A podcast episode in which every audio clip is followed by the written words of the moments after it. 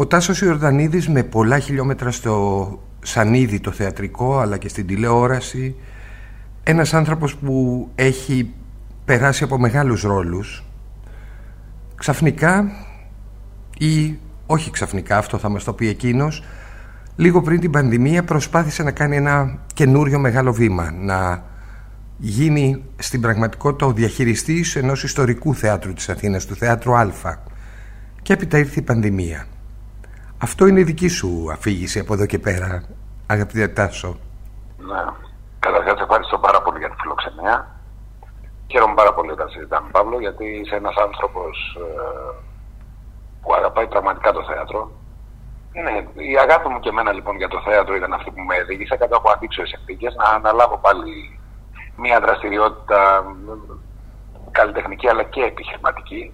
Δεν το κυνήγησα ιδιαίτερος εγώ, να σου πω την αλήθεια. Τα πράγματα πολλές φορές στη ζωή άλλωστε προκύπτουν. Ε, και αυτό που προέκυψε ήταν να δεχτώ ένα τηλεφώνημα λίγο πριν ξεσπάσει όλη αυτή η λέλαπα, την οποία βιώσαμε και βιώνουμε όλοι μας ακόμα. Με πήρε λοιπόν ο κύριος Λινέος ένα τηλέφωνο και μου είπε: Είχαμε μια γνωριμία. Είχε έρθει, μας είχε τιμήσει με την παρουσία του σε προηγούμενες παραστάσεις που είχαμε παράξει, ας το πούμε έτσι εμείς. Ναι. Και μαζί με την κυρία Φωτίου μου είπε ότι θα ήθελα να αναλάβω το θέατρό του. Το οποίο θέατρό του και θέατρό τους μαζί με την κυρία Φωτίου ουσιαστικά είναι το τρίτο τους παιδί. Δεν έχω δει εγώ άλλους θεατρόνιδες ίσως γιατί είναι και καλλιτέχνε, να αγαπάνε τόσο πολύ τουλάχιστον. Εγώ δεν είχα την τύχη να γνωρίσω να αγαπάνε τόσο πολύ το, το χώρο τους. Αυτό το χώρο πολιτισμού, ο οποίος έχει φιλοξενήσει παραστάσεις οι οποίες έχουν ε, μείνει. Έχουν γράψει έχουν ιστορία. Γράψει, έχουν γράψει ιστορία, ακριβώς. Στέφανος Λινέο, λοιπόν, Έλλη Φωτίου. Υπέροχοι άνθρωποι. Μπορώ να πω ότι αισθάνομαι τυχερός γιατί σε όλη αυτή την πορεία έχω γνωρίσει δύο τουλάχιστον ανθρώπους ε, οι οποίοι μου έρχονται τώρα γρήγορα στο μυαλό, οι οποίοι έχουν γράψει τη δική τους ιστορία. Αυτοί δεν είναι άλλοι όπως, δηλαδή από, από, από μια άλλη εποχή βγαλμένοι και φερμένοι, αλλά οι οποίοι παραμένουν και σύγχρονοι μέχρι και σήμερα. Και μιλάω και για την κυρία Φωτίου και για τον κύριο Λινέο, αλλά μιλάω και για τον Γιώργο τον Μιχαλακόπουλο. Είχα την τύχη ναι, λοιπόν να πολύ, πολύ δυνατές καλλιτεχνικές προσωπικότητες τους έχω γνωρίσει και σε ανθρώπινο επίπεδο, όπως καταλαβαίνεις. Τώρα, ας μιλήσουμε ας πούμε, για τον κύριο Λινέο και την κυρία Φωτίου. Για τον κύριο Μιχαλακόπουλο, άλλωστε, έχω μιλήσει πολλές, πολλές, πολλές φορές. Ναι. Είναι δύο υπέροχοι άνθρωποι. Δύο άνθρωποι καταρχάς με ενσυναίσθηση, δύο άνθρωποι με ευαισθησίες, ε, δύο άνθρωποι οι οποίοι παραμένουν ενεργοί, δύο άνθρωποι οι οποίοι πραγματικά είναι ευαισθητοποιημένοι με όλα τα θέματα ας πούμε, τα οποία μπορεί να απασχολούν τον οποιοδήποτε αυτή τη στιγμή η εμπιστοσύνη η οποία δείχνουν στο πρόσωπό μου και στο πρόσωπό μας είναι συγκινητική. Και θεώρησα ότι όλο αυτό το πράγμα το οποίο με συγκίνησε, το ότι μου είπε έλα να αναλάβεις το θέατρο, ότι δεν είχα και άλλη επιλογή. Δεν μπορούσα να κάνω και κάτι άλλο. Παρότι είχα αποφασίσει να μην ξαναδραστηριοποιηθώ επιχειρηματικά. Μετά το άνεσης εννοείς και το εκείνο. Και εκείνο το ε, επίσης ε, εμβληματικό άμλετ σου με το Λεβαντζουλάτσε. Ναι, είχα πει ότι ίσως ε, η εποχή δεν επιτρέπει τόσο πολύ τα ρίσκα. Ξέρεις, γιατί μια, το θεατρικό επιχειρήν, στο θεατρικό επιχειρήν ε, περιέχεται τεράστιο ρίσκο. Πόσο μάλλον σήμερα, έτσι, Τάσο; Ακριβώς, ακριβώς. Ακριβώς. Οι συνθήκες είναι, δηλαδή τώρα πάμε να βαδίσουμε σε πολύ χαρτογράφητα νερά με την πανδημία. Κάτι το οποίο βέβαια, και δεν το λέω για διαφήμιση, κάτι το οποίο με γεμίζει εμένα έτσι με αισιοδοξία είναι ότι άνοιξα την προπόληση για την καινούργια την παράσταση όπως έχει ανοίξει και ο Κώστας Ογάκης και βλέπω ότι υπάρχει ένα ενδιαφέρον από το κοινό, ε, δυνατό ενδιαφέρον δηλαδή, οπότε ε, προσπαθώ πάντα να τα βλέπω τα πράγματα με αισιοδοξία. Θα δούμε. Θα δούμε. Αυτή η πανδημία, αγαπητέ Τάσο Ιορδανίδη, σε άλλαξε με κάθε τρόπο, ακόμη και οπτικά.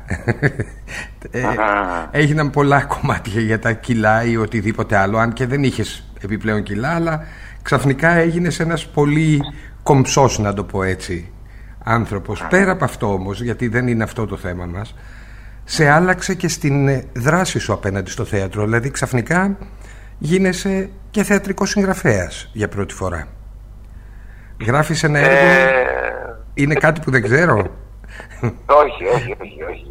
Ε, απλώς το θεατρικό συγγραφέας νομίζω ότι είναι υπερβολικό. είναι ένας τίτλος ο οποίος, ας το πούμε έτσι, μια ιδιότητα η οποία πρέπει να έχει περάσει από 40 κύματα, ας πούμε, για να χαρακτηριστείς. Όμως εσύ έγραψες. Έγραψες, ναι. κάθισε και έγραψες μέσα στην καραντίνα. Πώς σου βγήκε αυτό; Ναι. Κοίταξε, όταν σταματάει ο χρόνος, Παύλο, νομίζω ότι σου δίνει τη δυνατότητα να επαναπροσδιορίσεις κάποια πράγματα, να τα αξιολογήσεις ε, διαφορετικά. Η σκέψη τρέχει πολύ πιο γρήγορα γιατί οι ρυθμοί της καθημερινότητας ε, δεν είναι εκεί για να πιέζουν, ε, ξέρεις. Είχε σταματήσει ο χρόνος. Τυχαία τελείως. Τυχαία τελείως πάντα έγραφα, αλλά έγραφα όχι για, για εμένα. Δηλαδή για να έχω κάτι και μάλιστα είχα και μια συστολή στο να κοινοποιήσω πολλές φορές ή να ξέρεις, να, να τα φέρω ας πούμε, σε δημόσια θέα ναι. αυτά τα οποία γράφω. Τώρα ε, λοιπόν τα φέρνεις και εκτίθεσαι με έναν ναι. τρόπο. Όπως εκτίθενται ναι. όλοι οι καλλιτέχνες. Mm-hmm. Είχα συνηθίσει την έκθεση, ξέρεις, την ε, υποκριτική. ναι, ναι. Ε, αυτού του τύπου την έκθεση. Ε, από, από συγκυρίες, Παύλο. Ήταν ένα βράδυ, ας πούμε, στην καραντίνα που όλα τα βράδια φαίνονταν ίδια, κατά μία έννοια, ξέρεις. Σε όλους. Ε, Ακριβώς. Ε, εγώ έχω ένα, μια συνήθεια. Βάζω ας πούμε τραγούδια και μπορεί να κολλήσω με ένα τραγούδι και να το ακούσω ας πούμε 15 φορές συνεχόμενα, 20 φορές συνεχόμενα και τραγούδι όχι καινούριο, όχι που έχει βγει ας πούμε τώρα, και παλιά τραγούδια. Λοιπόν, ένα βράδυ έφαγα σκάλωμα με τους Beatles, για να σου πω την αλήθεια. Δηλαδή, έφαγα εκεί και με ένα συγκεκριμένο τραγούδι. Το άκουγα, το άκουγα, το άκουγα. Τα παιδιά μου, η γυναίκα μου λέει Αμάρε παιδάκι, πια το έχουμε ακούσει 500 φορές, ξέρεις αυτό. Τέλος πάντων, αφήστε με, τους λέω να κάνω κι εγώ κάτι έτσι, να είμαι τώρα στη, στη δική μου τη σφαίρα. Λοιπόν, και γυρνάει η Ιθαλία, η σύζυγός μου, η Ιθαλία Ματίκα, και μου λέει να σου πω μια ωραία ιδέα που μου ήρθε από αυτό το τραγούδι. Άκουγα συγκεκριμένα το I Want to Hold Your Hand των Beatles. Μου λέει μου γεννήθηκε αυτή η ιδέα ακούγοντας λοιπόν αυτό το τραγούδι. Η Ιθαλία δεν τα κάνει συχνά αυτά. Έτσι, και το θεώρησα και λίγο καρμικό. Λέω, γιατί το ακούω τώρα 15 φορές το τραγούδι και γιατί μου λέει τώρα την ιδέα. Να μπω σε μια διαδικασία, λέω τώρα, αφού ούτως ή άλλως δεν κάνω τίποτα και να αρχίσω να γράφω κάτι. Μια λέξη, μια σελίδα, μια πρόταση, κάτι. Ε, και η λέξη, η σελίδα, η πρόταση έγινε ένα ναι. ολοκληρωμένο θεατρικό. Ναι. Είναι ένα ολοκληρωμένο θεατρικό έργο. Τώρα το κατά πόσο αυτό το έργο θα συγκινήσει και θα θέσει γρήγορα στο θεατή, θα το δείξει η ιστορία. Θα το δείξει, θα το, δείξει, θα το δούμε στην πράξη. Εσύ πάντως το έκανες. Εσύ το καταθέτεις. Θέλω να σου κρατώ το χέρι λοιπόν, να σου κρατάω το χέρι, όπως το τραγούδι των Beatles, το οποίο ακούγεται και στην παράσταση όπως μου έχεις πει. Ναι, ακούγεται. ακούγεται. Άλλωστε ήταν η αφορμή. Και στην πραγματικότητα μιλάμε για δύο ανθρώπους μέσα σε ένα ξενοδοχείο της μιας ώρας. Ένα ζευγάρι ας πούμε έναν άντρα και μια γυναίκα, εσένα και τη Θάλια Ματίκα, σε ένα ξενοδοχείο, έτσι με κόκκινα φώτα, με τη βιασύνη ας πούμε της ολοκλήρωσης μιας πράξης και τι συμβαίνει από εκεί και πέρα, τι, τι θέλεις να πεις με αυτό; Θα συναντήσουμε τους ε, δύο παράνομους εραστές σε έξι συναντήσεις. Σε αυτές τις έξι συναντήσεις οι οποίες γίνονται σε αυτό το ξενοδοχείο ημιδιαμονής, σε αυτό το χώρο ημιδιαμονής, ο άντρας έχει μετακομίσει μόνιμα γιατί η σύζυγος, η σύζυγός του θεατρικά τον έχει διώξει από το σπίτι, βρίσκονται σε διάσταση. Και δημιουργεί αυτή την παράνομη σχέση λοιπόν με τη, με τη γυναίκα. Την επίσης ε, παντρεμένη γυναίκα υποτίθεται στην, στο παντρεμένη, έργο. Παντρεμένη γυναίκα είναι στο έργο, ναι. Παντρεμένη είναι και οι δύο. Ξεκινάει μια σαρκική επαφή. Ξεκινάει όλη η συνθήκη με βάση τη σαρκική επαφή, την ερωτική επαφή, τη σεξουαλική επαφή. Αλλά αυτό δεν τους αρκεί και αρχίζουν να σκαλίζουν και να γρατζουνάνε πληγές και να ανοίγονται ο ένας τον άλλον ε, μιλώντας για τα προβλήματά τους, για τη σχέση τους με τους ε, νόμιμους συντρόφους τους. Δεν μπορώ να σου πω παραπάνω γιατί θα προδώσω... Ξέρω ότι το κλου, το κλου του έργου δεν θα μου το πεις. Ναι. Υπάρχει ένα κλου λοιπόν στο τέλος. Αυτό πρέπει να το ξέρει το κοινό τουλάχιστον ότι υπάρχει κλου. Υπάρχει, ναι. Υπάρχει και εκεί είναι όλη η ουσία του έργου και εκεί είναι νομίζω ε, ένα στίχημα μεγάλο ε, ε, συγγραφικά ότι το κοινό στο τέλος, στην τελευταία σκηνή να κάνει ένα rewind από την αρχή και να εκπλαγεί όμορφα και να φύγει και με μια αισιοδοξία έτσι από, το, από την παράσταση.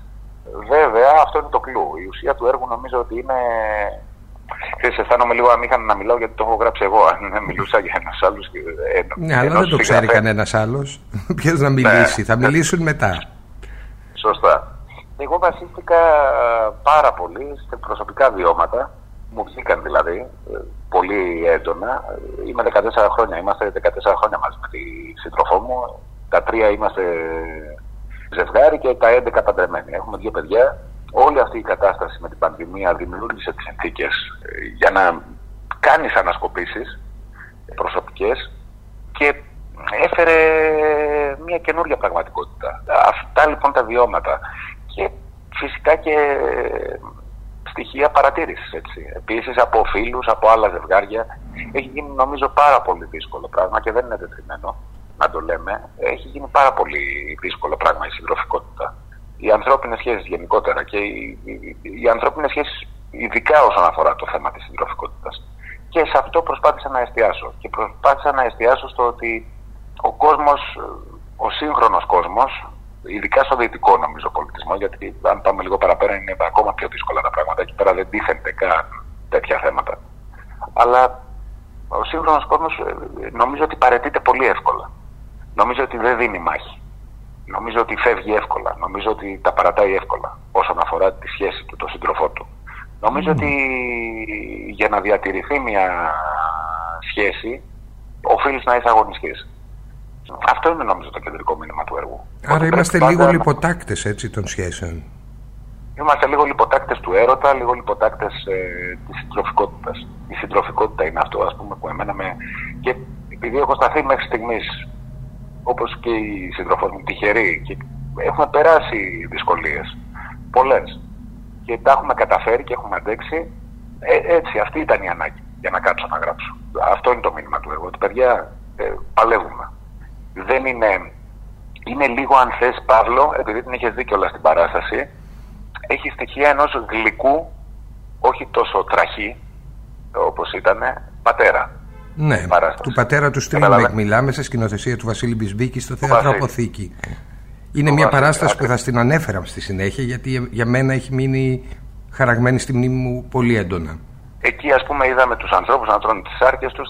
Αφού θα τα αναφέρουμε και πιο μετά και θα με ρωτήσει και πιο μετά, θα τα πούμε και πιο μετά. Εδώ βλέπουμε όλες τις προβληματικές αυτές που αναπτύχθηκαν και στη συγκεκριμένη παράσταση, αλλά όχι με, με την αγριότητα και όχι με την παρέτηση στα πράγματα και όχι με, ε, είναι μια ε, πιο γλυκιά ας πούμε οπτική στο θέμα των ανθρώπινων σχέσεων. Το θέατρο Α στην Πατησίων, το ιστορικό θέατρο Α ανοίγει στην πραγματικότητα, θα πούμε και ποια μέρα με αυτό το έργο, το θέλω να σου κρατάω το χέρι με βάση το τραγούδι των Beatles, το δικό σου έργο όμως θα ανοιχτεί και σε άλλα πράγματα δηλαδή φαντάζομαι και ο Στέφανος Λινέος και η Ελιφωτίου όταν στο πρότειναν θεώρησαν πως μπορεί να γίνει ένας πόλος εκεί Κάποτε ήταν σημαντικός πόλος στη θεατρική Αθήνα.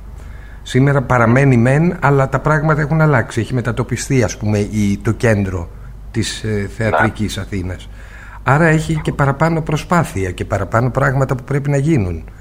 Τι σκέφτεσαι γι' αυτό, πώς σκέφτεσαι να, να, να ανοίξεις την ε, βεντάλια αυτή; Θεωρώ ότι ένας χώρος πολιτισμού πρέπει να, είναι πάντα, να έχει πάντα έτσι ποικιλίες έτσι, να έχει ποικιλία, να έχει γλώσσες διαφορετικές, οι οποίες θα αρθρώνονται καλλιτεχνικά, με γλώσσες οι οποίες μπορεί να, που η συγγένειά τους είναι η αγάπη για, το, για την ίδια την τέχνη αυτή, τη θεατρική τέχνη. Ναι, το οποίο έχει και, είναι και το μόνο που έχει ενδιαφέρον, έτσι δεν είναι; Δηλαδή αυτό είναι το ζητούμενο.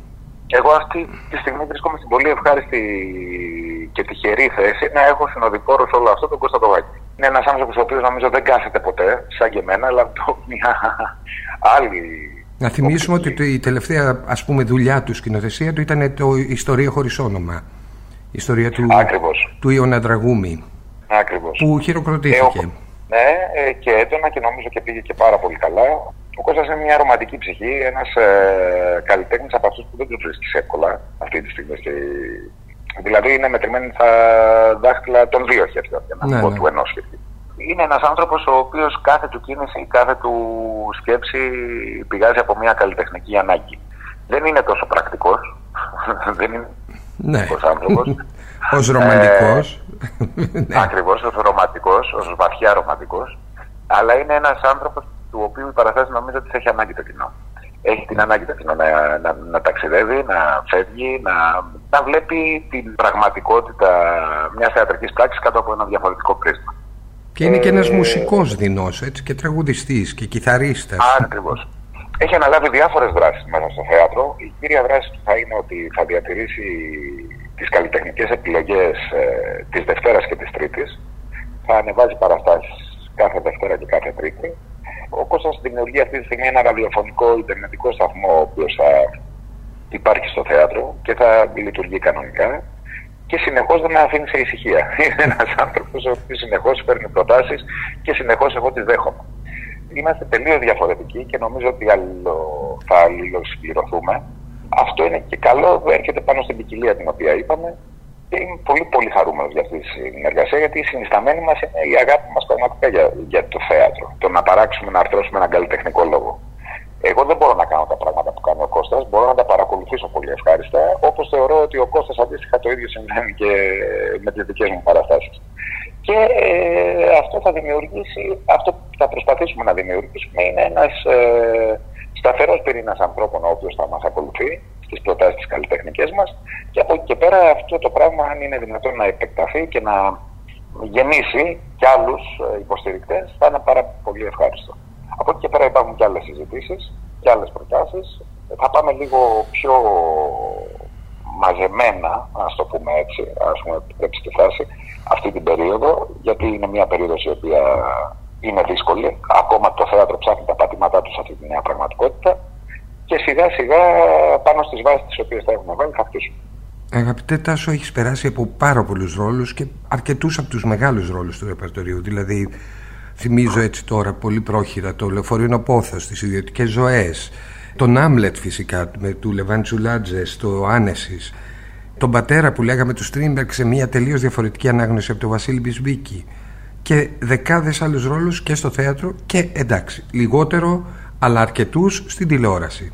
Θυμίζω ας πούμε από παλιά το πόσο γλυκά με σκοτώνεις στην συμμετοχή σου στο έτερος εγώ του Σωτήρη Τσαφούλια ή ας πούμε τα επεισόδια ή το επεισόδιο δεν το θυμάμαι πόσα ήταν στο παραπέντε ως προπονητής κολύμπησης έτσι δεν είναι; Εντάξει, Ήμουν πολύ μικρό. Ναι, το ξέρω. Νομίζω ότι δεν, δεν είχα τελειώσει καν τη σχολή νομίζω τότε, αλλά κάπως είχε γίνει και είχα κάνει αυτή τη συμμετοχή σε μία από τις μεγαλύτερες τηλεοπτικές επιτυχίες τέλος πάντων που έχουν γίνει.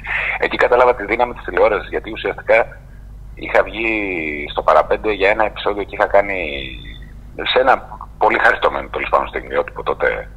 Ήταν ένα πεντάλεπτο στο οποίο είχα βγει. Και την άλλη μέρα βγήκα στον δρόμο και ξαφνικά που λέω ε, ο προπονητής. Εκεί συνειδητοποίησα τι σημαίνει η δύναμη ας πούμε, της προβολής μέσω, μέσω της τηλεόρασης. Ε, Θα πούμε και για τη γη της ελιάς που είσαι αυτή τη στιγμή. Κοίταξε, η τηλεόραση είναι ένα άλλο κομμάτι. Ένα, ναι. Ε, είναι μέρος της δουλειάς μας, είναι μέρος της ε, υποκριτικής. Εγώ, επειδή είχα αφιερωθεί πάρα πολύ στο θέατρο, ο χρόνος δεν περίσευε. Η ελληνική μεταπλασία δεν περνούσε τηλεοπτικά και την καλύτερη της φάση. Έτσι είχα κάνει πιο πολύ συμμετοχές. Ναι. Ε, δεν προλάβαινα ούτω ή άλλω να κάνω. Δηλαδή, αν ήθελα να αφιερωθώ τόσο πολύ στο θέατρο τότε και είχα μπει ας πούμε, πολύ όρεξη και μια δυναμική την οποία μου την παρήχε και η πρώτη νιώτη, ας το πούμε έτσι. Ναι, ναι. Ε, δεν υπήρχε άλλος χρόνος, ας πούμε, για, για, να έκανα σοβαρά αυτό που ήθελα να κάνω στο θέατρο, τουλάχιστον τότε. Ε, τώρα με τα χρόνια που έχουν περάσει και η εμπειρία έχει έτσι λίγο και οι εμπειρίες έτσι αποτελούν αυτή τη στιγμή βαλίτσες, ε, ξέρεις. Κουβαλάς, ας πούμε, κάποια ναι. πράγματα διαφορετικά. Ε, στην πραγματικότητα στο μετέχνη των 40, έτσι. Ακριβώς, ναι. Ακριβώς. Των 40 ε, χρόνων. Ναι.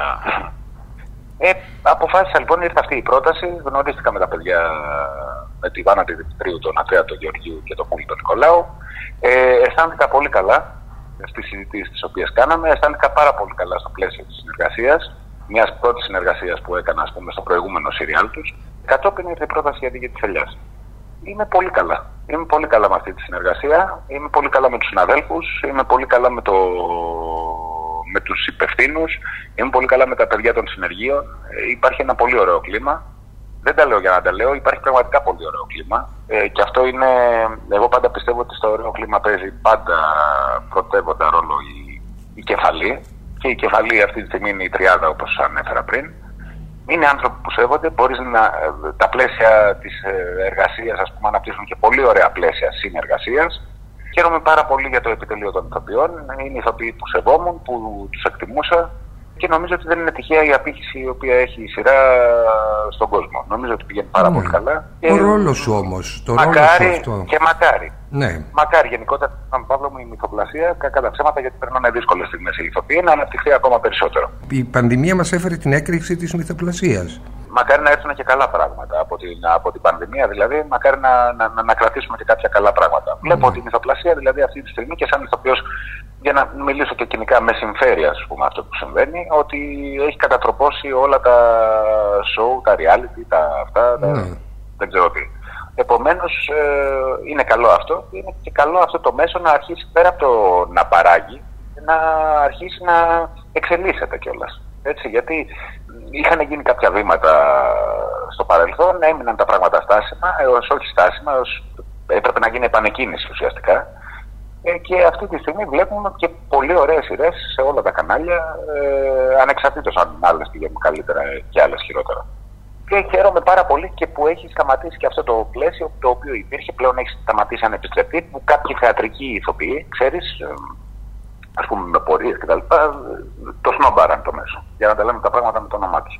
Χαίρομαι τώρα πλέον που όλοι έχουμε μπει στη διαδικασία της ε, παραγωγής. Της παραγωγής και της ε, συμμετοχής και στα τηλεοπτικά δρόμενα. Ναι, αυτό το ρόλο σου λοιπόν, αυτό πήγα να ρωτήσω πριν.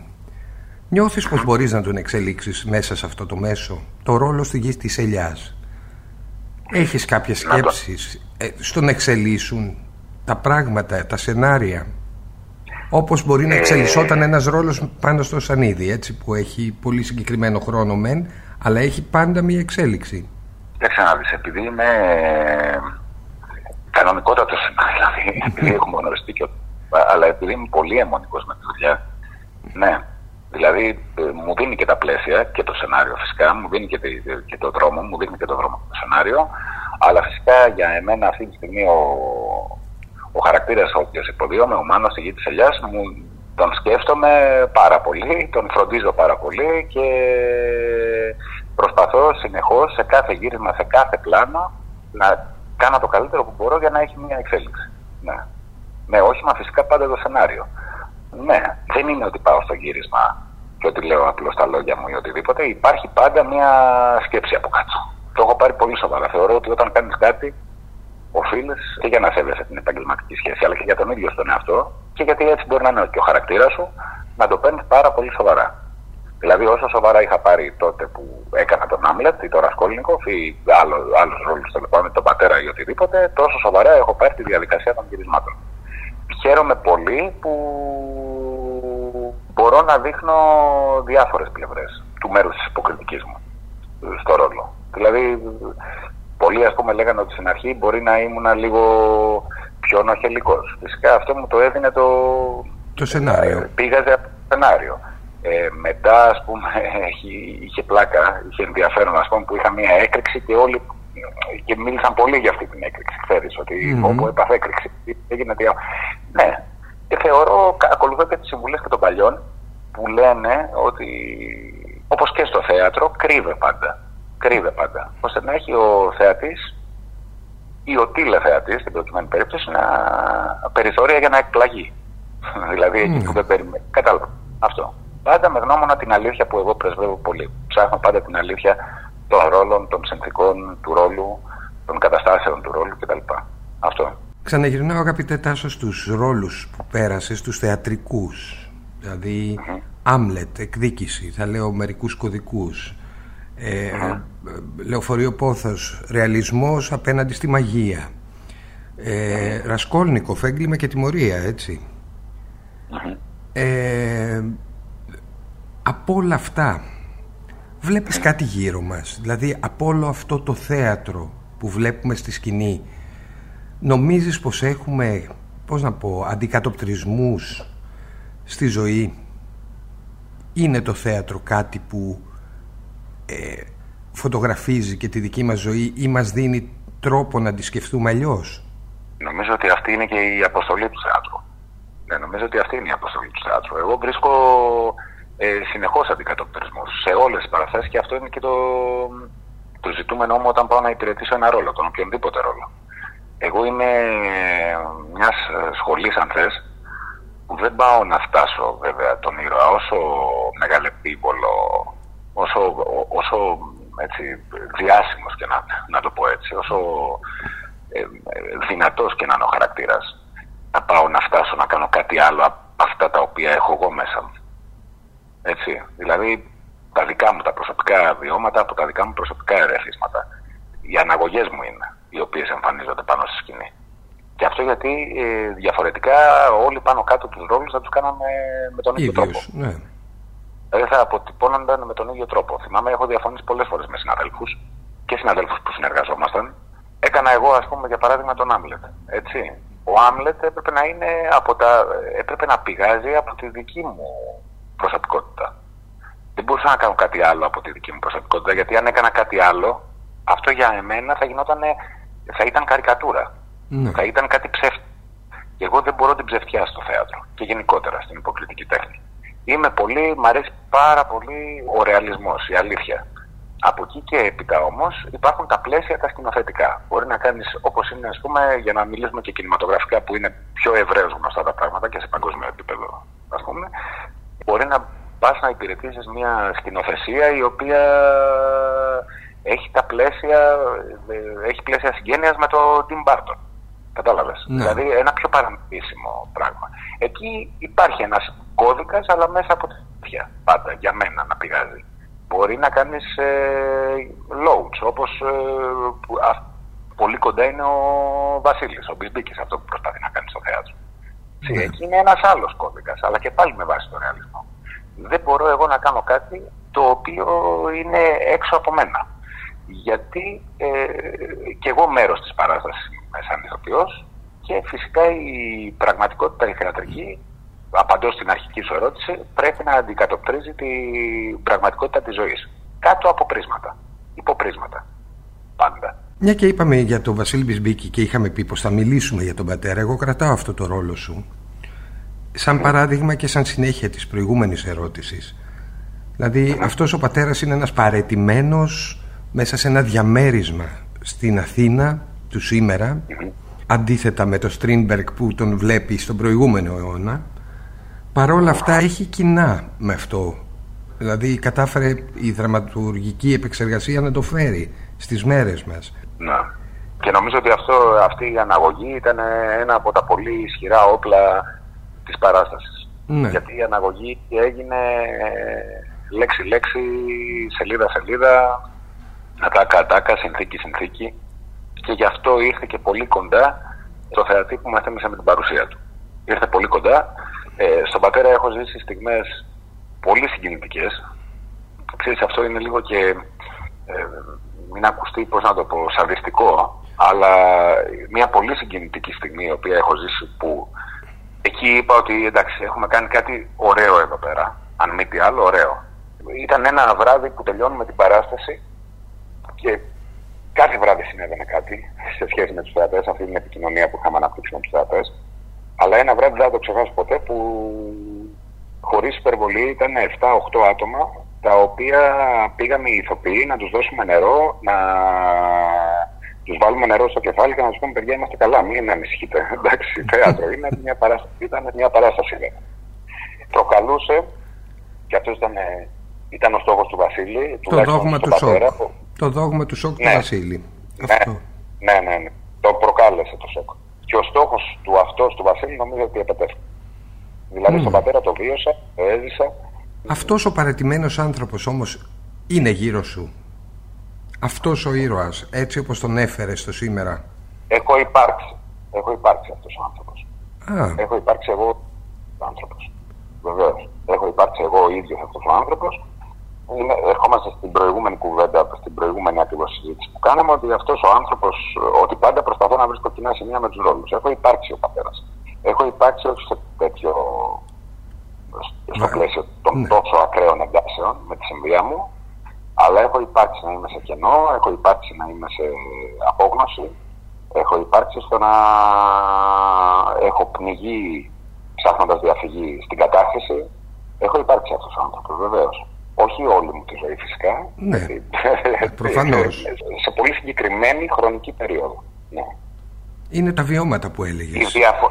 Ακριβώς. Η διαφορά βέβαια για να είμαι απολύτως ειλικρινής είναι ότι ακόμα και όταν τα βίωνα όλα αυτά και ακόμα και όταν δεν έβλεπα το φως στο τούνελ και όταν όλα γύρω μου ας πούμε ήταν μαύρα επειδή είχα αναλάβει την ευθύνη μιας οικογένειας και επειδή έχω την αίσθηση ότι είμαι μαχητής της ζωής ε, έλεγα ότι θα επανέλθω και η επαναφορά μου θα γίνει μέσω της δουλειάς μου μέσω της δουλειάς μου και μέσω μιας ε, συγκρότησης η οποία θα, θα έρθει μέσα από τη δουλειά μου ουσιαστικά και μέσα από την αγάπη μου για την οικογένειά μου. Δηλαδή η διαφορά μου με τον ήρωα του πατέρα είναι ότι εγώ δεν ιτήθηκα και θα προσπαθήσω για το υπόλοιπο της ζωής μου να μην ιτηθώ όποια και αντικσότητα και αν συναντήσω. Ο Τάσος Ιορδανίδης φαίνεται πως είναι ένας άνθρωπος που τολμάει να εκτεθεί ακόμη και σε αυτά που έχει ζήσει, αν κρίνουμε από τις προηγούμενες κουβέντες του, σε σχέση με τον πατέρα και πως και εκείνος υπήρξε παρατημένος αλλά δεν ιτήθηκε.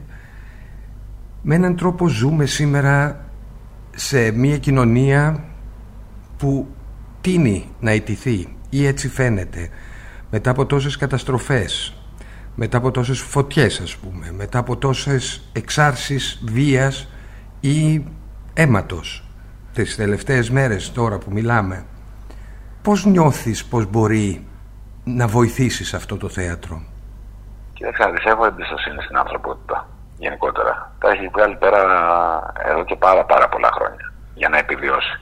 Γιατί δίνει έναν αγώνα επιβίωσης, κακά τα ψέματα. Έχω την αίσθηση λοιπόν ότι πολλές φορές η ανθρωπότητα ε, αμήνεται επιτιθέμενη. Παρ' όλα αυτά τα έχει καταφέρει και σε κομβικές ε, ιστορικές περιόδους προκαλούν θλίψη, διάφορα πράγματα. Προκαλούν χαρά, άλλα πράγματα. Προκαλούν ε, απεσιοδοξία, άλλα πράγματα. Άλλα πράγματα έρχονται και μας κάνουν λίγο πιο αισιόδοξους.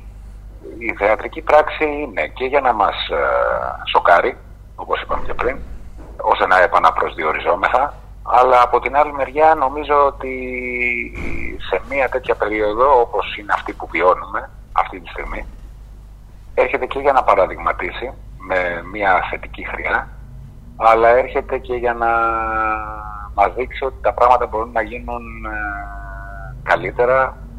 Και Άρα να δώσει ελπίδα να εννοείς. Και λίγο πιο εύγιανα. Ναι, νομίζω ότι αυτό που έχει ανάγκη αυτή τη στιγμή ε, συνολικά η ανθρωπότητα είναι η, η παραγωγή ελπίδας, όπως mm-hmm. είπες και εσύ. Και μιας πίστης, αν θες, στο οτιδήποτε. Μιας πίστης στον εαυτό μας, μιας πίστης σε κάτι ανώτερο, μία πίστη σε κάτι. Μία πίστη στον ίδιο μας τον εαυτό, κατά κύριο λόγο. Ότι θα τα καταφέρουμε. Ότι παιδιά, ότι αλλού είναι και η ζωή. Ότι ελάτε να τα επαναπρίσουμε τα πράγματα. Καλά όλα, καλά να... τα επίπεδα ζωής, όπως μας έχουν διαμορφωθεί. Καλά όλα, όλα, όλα, όλα. Καλά οι καριέρες. Καλό είναι να κερδίζει η αγαπημένη σου ομάδα. Καλό είναι να ναι. αυτό. Χαιρόμαστε. Αλλά αυτά είναι πράγματα τα οποία μας διαπερνούν. Mm. Τα πράγματα τα οποία δεν περνούν είναι άλλα. Και είναι άλλα τα σημαντικά. Τα σημαντικά είναι να έχουμε την υγεία μας, τα σημαντικά είναι να κοιτάξουμε λίγο όλο αυτό που συμβαίνει με την κλιματική αλλαγή ε, και όλοι μας να, λίγο έως πολύ να μπορούμε να κάνουμε κάτι για να βοηθήσουμε σε όλη αυτή την κατάσταση από, από τις γνώσεις μας, από τις λίγες γνώσεις μας ε, κάποιοι. Τα σημαντικά πράγματα είναι τα παιδιά μας, όσοι έχουμε παιδιά, οι σύντροφοί μας. Ε, τα σημαντικά πράγματα είναι αλλού είναι η ζωή. Αλλού είναι η ζωή. Αλλού είναι. Και αλλού είναι η έννοια της ευτυχίας. Έχει, η, η έννοια της ευτυχίας ήταν λίγο που είχε τραυματιστεί νομίζω. Και το θέατρο μπορεί να δώσει λύσεις και απαντήσεις σε όλα αυτά τα ζητήματα. Να κλείσουμε με αυτό λοιπόν αγαπητέ Τάσο. Ωραία. Σε ευχαριστώ πολύ. Ναι. Εγώ σε ευχαριστώ. Και σε ευχαριστώ πολύ για το βήμα. Να είσαι καλά.